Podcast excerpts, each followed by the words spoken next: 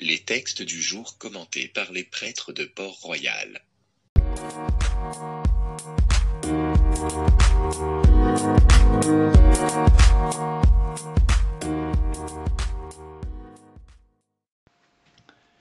Évangile de Jésus-Christ selon saint Jean, chapitre dix-sept, versets un à onze. En ce temps-là, Jésus leva les yeux au ciel et dit : « Père, l'heure est venue, glorifie ton Fils, afin que le Fils te glorifie. Ainsi, comme tu lui as donné pouvoir sur tout être de chair, il donnera la vie éternelle à tous ceux que tu lui as donnés.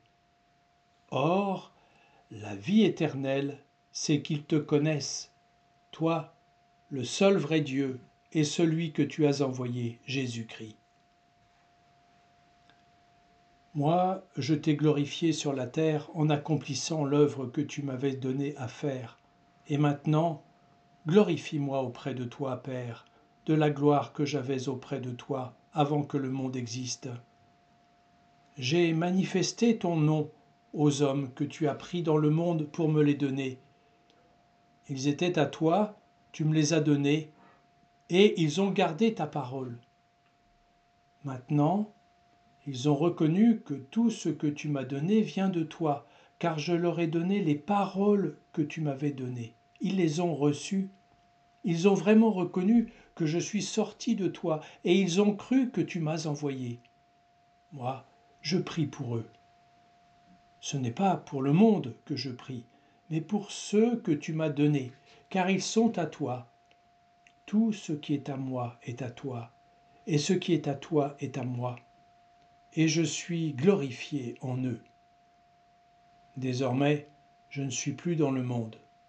Eux, ils sont dans le monde, et moi, je viens vers toi.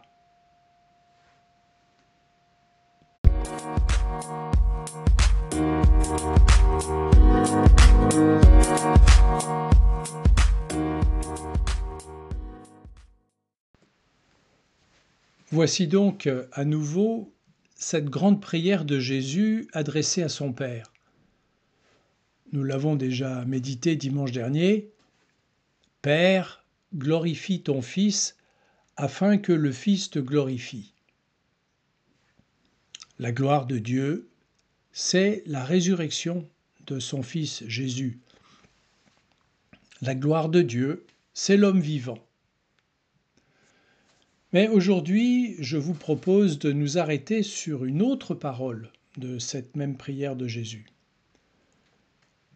Quand Jésus parle de nous à son Père, il dit « La vie éternelle, c'est qu'ils te connaissent. »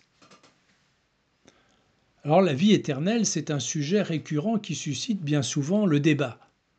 Qu'y a-t-il après la mort? Comment cela va-t-il se passer? Retrouvera-t-on ceux qu'on a aimés? La vie éternelle est-elle offerte à tous? Et encore, bien sûr, beaucoup d'autres questions. Eh bien ici, selon son habitude, Jésus va nous surprendre à nouveau et nous donner sa propre définition. La vie éternelle, dit-il, c'est qu'ils te connaissent, toi, le seul vrai Dieu, et celui que tu as envoyé, Jésus-Christ. La vie éternelle, c'est qu'ils te connaissent. Une formule tout à fait étonnante, me semble-t-il.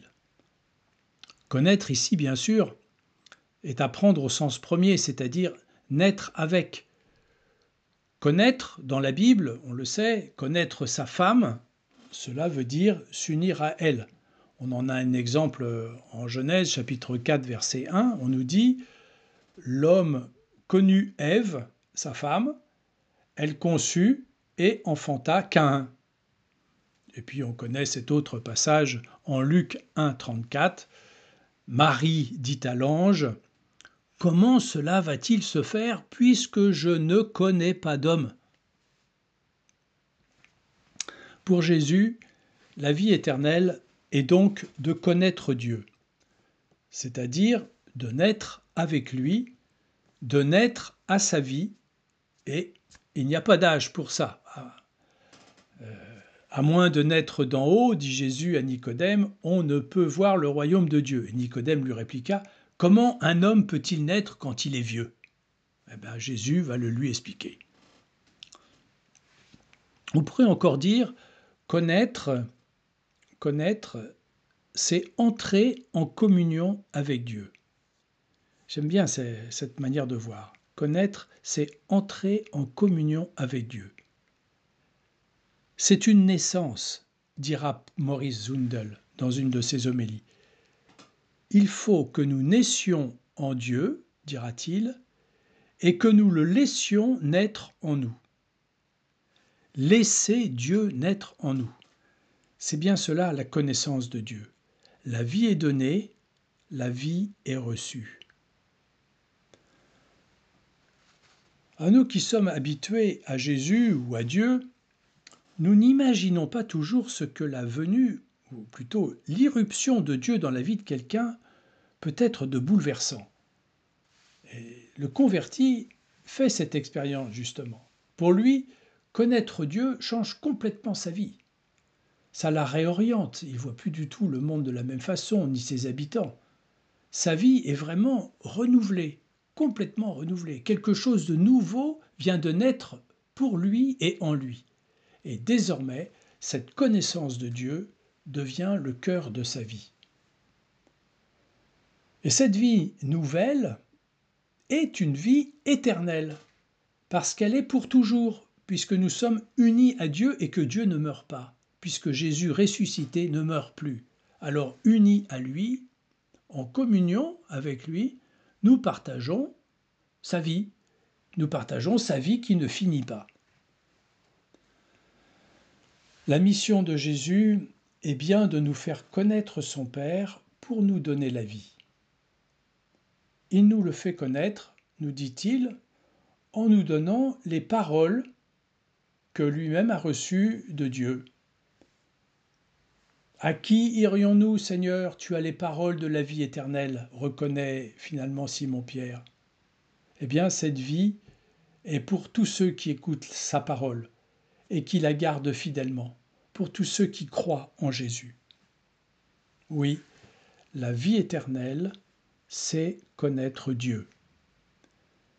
Et cette vie, bien sûr, est déjà commencée pour nous, puisque nous connaissons déjà Dieu, même si c'est de façon imparfaite. Mais nous connaissons Dieu.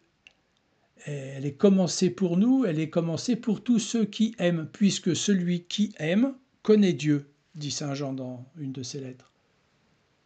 Connaître Dieu, aimer Dieu, croire en lui, en son Fils, mettre en pratique sa parole, voilà, voilà vraiment ce qui donne la vie à l'homme.